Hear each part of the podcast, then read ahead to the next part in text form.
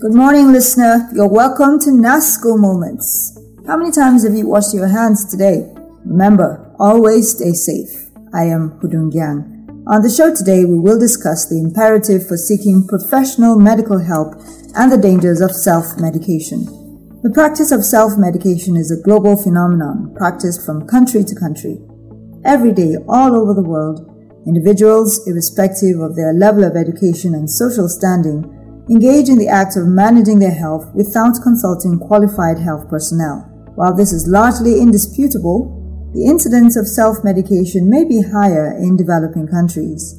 Although self-medication may be said to contribute a fair degree of success to the management of minor ailments, experts say its risks to the individual, family, and community far outweigh the benefits. On the NASCO Moments show this morning, we shall discuss the imperative for seeking professional medical help and the dangers of self-medication with our guest, Dr. Daniel Jatel Meshack. He is a consultant family physician with the Jos University Teaching Hospital, JUTH, a lecturer, University of Jos, and an alumnus, London School of Hygiene and Tropical Medicine, University of London.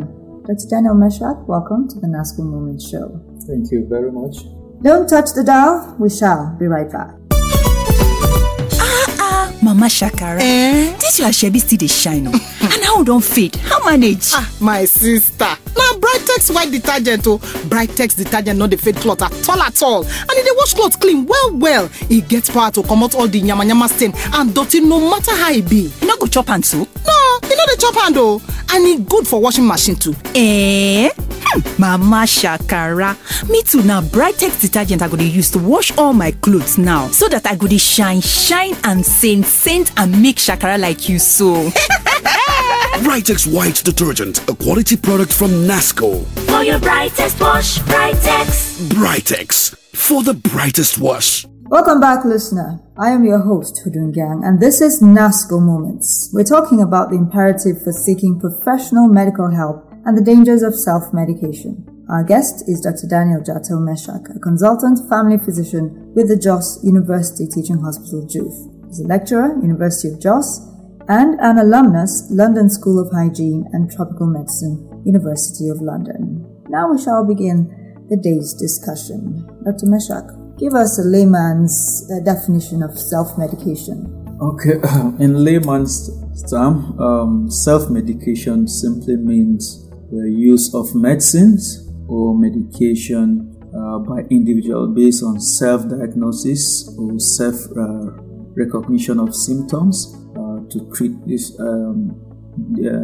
ailment without uh, the prescription of a doctor or any health personnel that is authorized to uh, prescribe. And so, um, in certain situation, you will find out that probably it was a medication that was given for another ailment, and then because the new ailment is coming, the person decides to do the diagnosis by him or herself, and so decide to uh, take the medication. Another instances it could be on the recommendation of uh, friends or lay people, or sometimes even people who are working in the hospital but who don't even have the authority or the training to prescribe uh, medication. So all this constitutes uh, self uh, medication. All right, how serious would you say is the incidence of self-medication, especially here in Nigeria? Well, it is uh, really a serious problem, not just in Nigeria, globally. And there have been several uh, researches that have been conducted here in Nigeria, and it shows that the uh, burden of um, self medication ranges uh, between uh, 50% to about uh, 95%. In fact, there was a study that found uh, a burden of about 99%. And so that's to tell you that it's very, very common because many people are pres- going and taking medications without being prescribed by a person that is qualified to do so. So it is a serious problem. So why, in your view, do people engage in self-medication? Well, there are many reasons. Sometimes it could be single or even combined. But uh, for me, the first thing is um, that it is available, easily available for people. People can just go into pharmacies, uh, school shops, to patent medicine stores, and just ask um, the people there to give them medication. You could just say, "Give me concoction for headache," you know, and the rest, and people they will just give them. And so, um, and that is closely ring, uh, linked to the issue of regulation. So there's a problem of regulation. Ordinarily, uh, the Pharmaceutical Council of Nigeria and relevant bodies have been saddled with the responsibility to regulate that. So you find out that people who are working in the pharmacies or the patent medicine stores may not have adequate training, and so because of that, people come, they just give them that, and then so the failure of regulation is very key.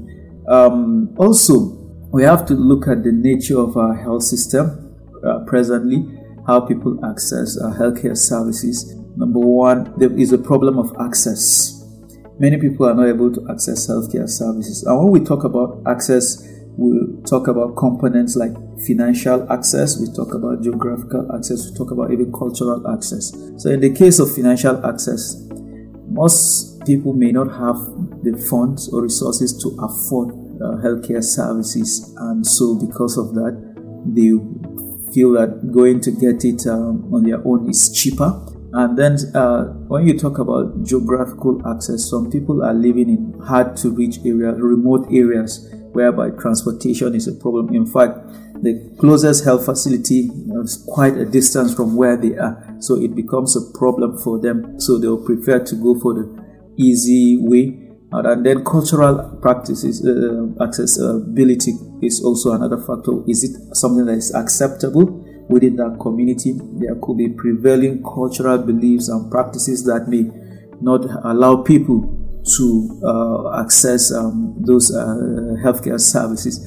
And then you look at it, the, the nature of uh, services, the fact that we have a large population and we don't have adequate number of health facilities. The top ones, like the tertiary institutions, people, a lot of people go there and they crowd there, and so there's a lot of crowd. So when you go there, you find out that you spend you take longer hours before you are able to see a doctor and so that can be frustrating. And so because of that some people in order to avoid that they will just prefer to go there. And then the satisfaction with the current uh, system. So I, I think that a lot of people may not be satisfied with the current health systems another reason could be ignorance.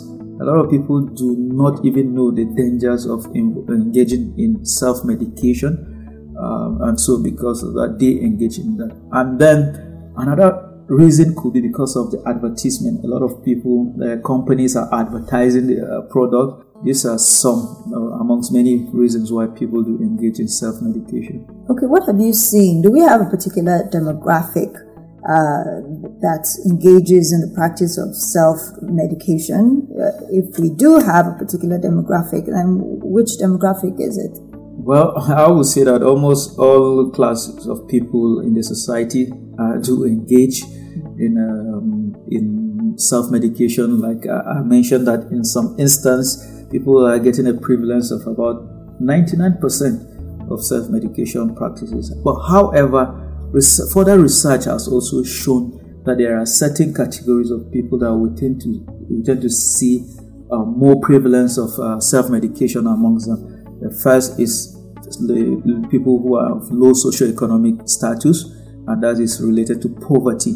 So the very poor who with low socioeconomic status, probably because they don't have the resources to access uh, proper care in the hospitals or health facilities, so they engage in that. And then also some research has also shown women too are also uh, more prevalent in women and so and I, I don't know why it is so but probably because uh, women are more concerned about their health unlike men men can have men tend to have poor health seeking behavior and so for women probably they are concerned. They want to do something rather than just sitting down and not uh, doing anything.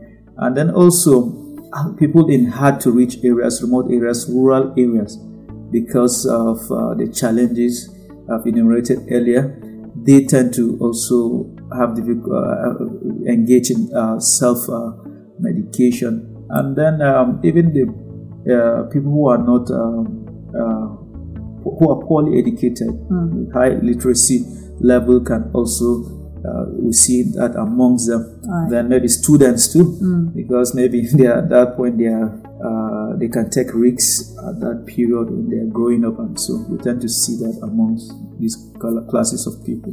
What are the commonly used drugs for self medication? Okay, um, well, the major ones, I think um, most of the research carried out shows analgesic, you know, that's painkillers as the number one drugs, and as the one you see a lot of people, even um, all these uh, people, uh, vendors that will enter cars, pub, uh, buses, and you know, be advertising their drugs. So a lot of them tend to uh, advertise their painkillers. Then, secondly, is uh, antibiotics.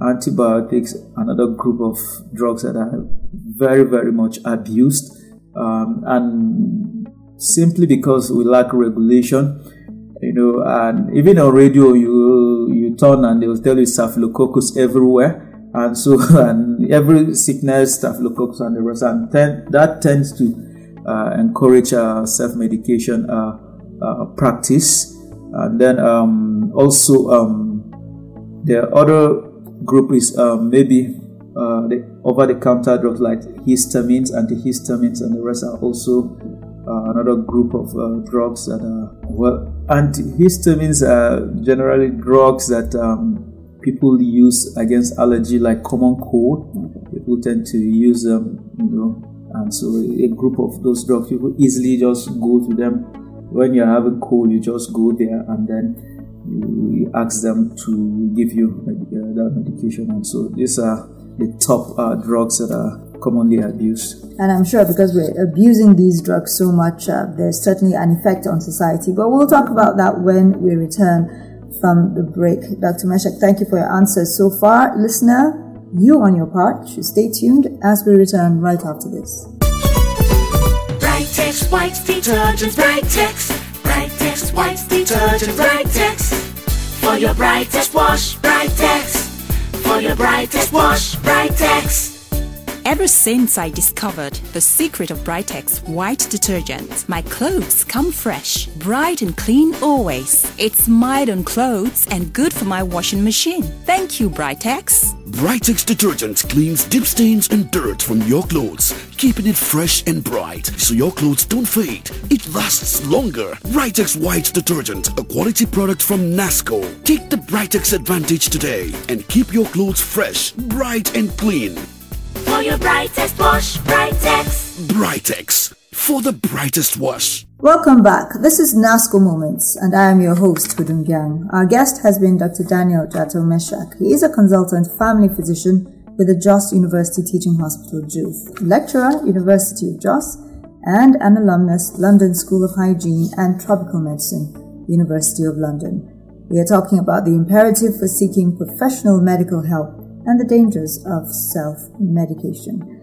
I hope you didn't miss the first part. Uh, we shall be continuing the discussion right away. Now, um, we talked before we went on break about the commonly uh, used, uh, commonly abused drugs. Now, what are the risks associated with self-medication?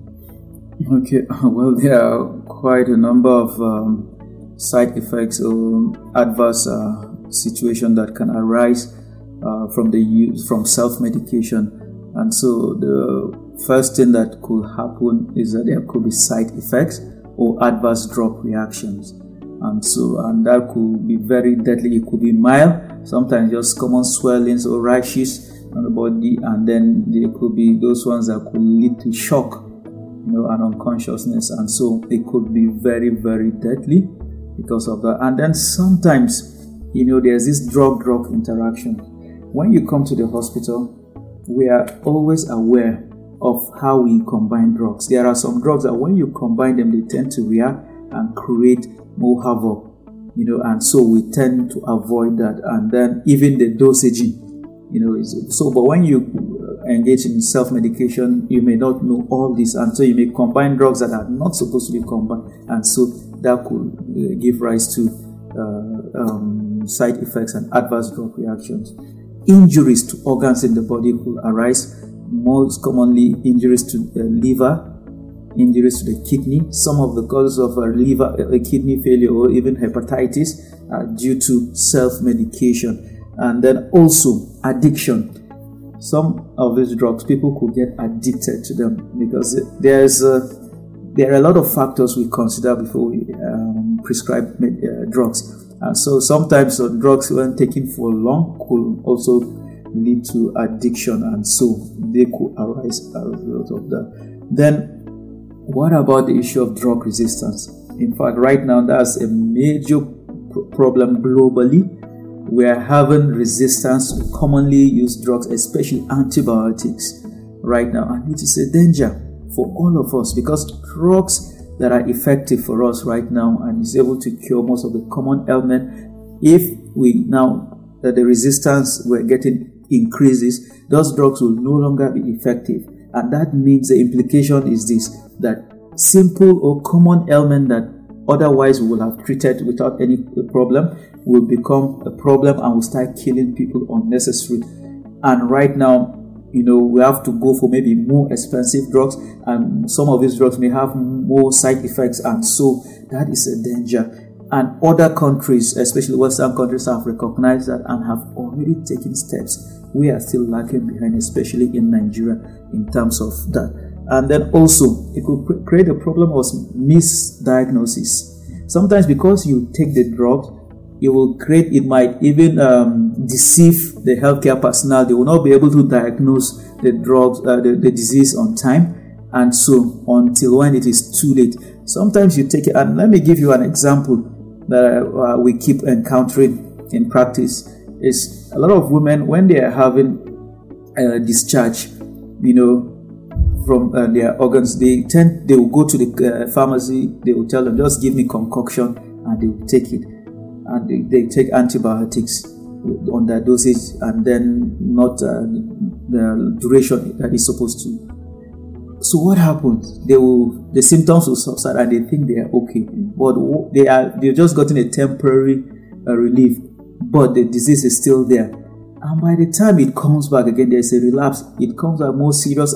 By then, maybe it will have even gone up to affect reproductive organs, and then years later, they start complaining of infertility and the rest, and this is because of the problem of self medication. Mm, yeah, obviously, there are so many risks, and uh, um, we have to advocate that government does something about it too, since um, in developed countries they're already taking steps against uh, drug resistance and so on. But what does the law say about self medication? And you've talked about open sale of drugs in public places, in buses, in markets. Um, what does the law say about all of this? Okay, uh, well, um, the law, there are over the counter drugs, and the law has allowed that those ones can be sold at the pharmacy. They can just go there, meet the pharmacies there, and then they will get the drugs.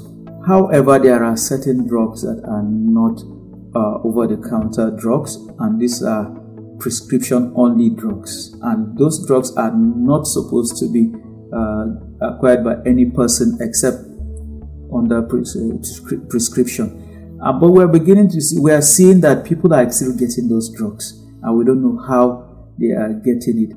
And then there are some drugs that right now, uh, uh, maybe they are over the counter drugs, but there's a need to make them become prescription only drugs, drugs like antibiotics. Like when you go, I had an experience, I was in the UK some time ago, I had an ailment that needed, I felt I should have maybe gotten an antibiotics, but I went there, they couldn't give me because it was just common cold, and most times common cold are uh, due to viral ailment, not uh, bacteria, so you don't need antibiotics.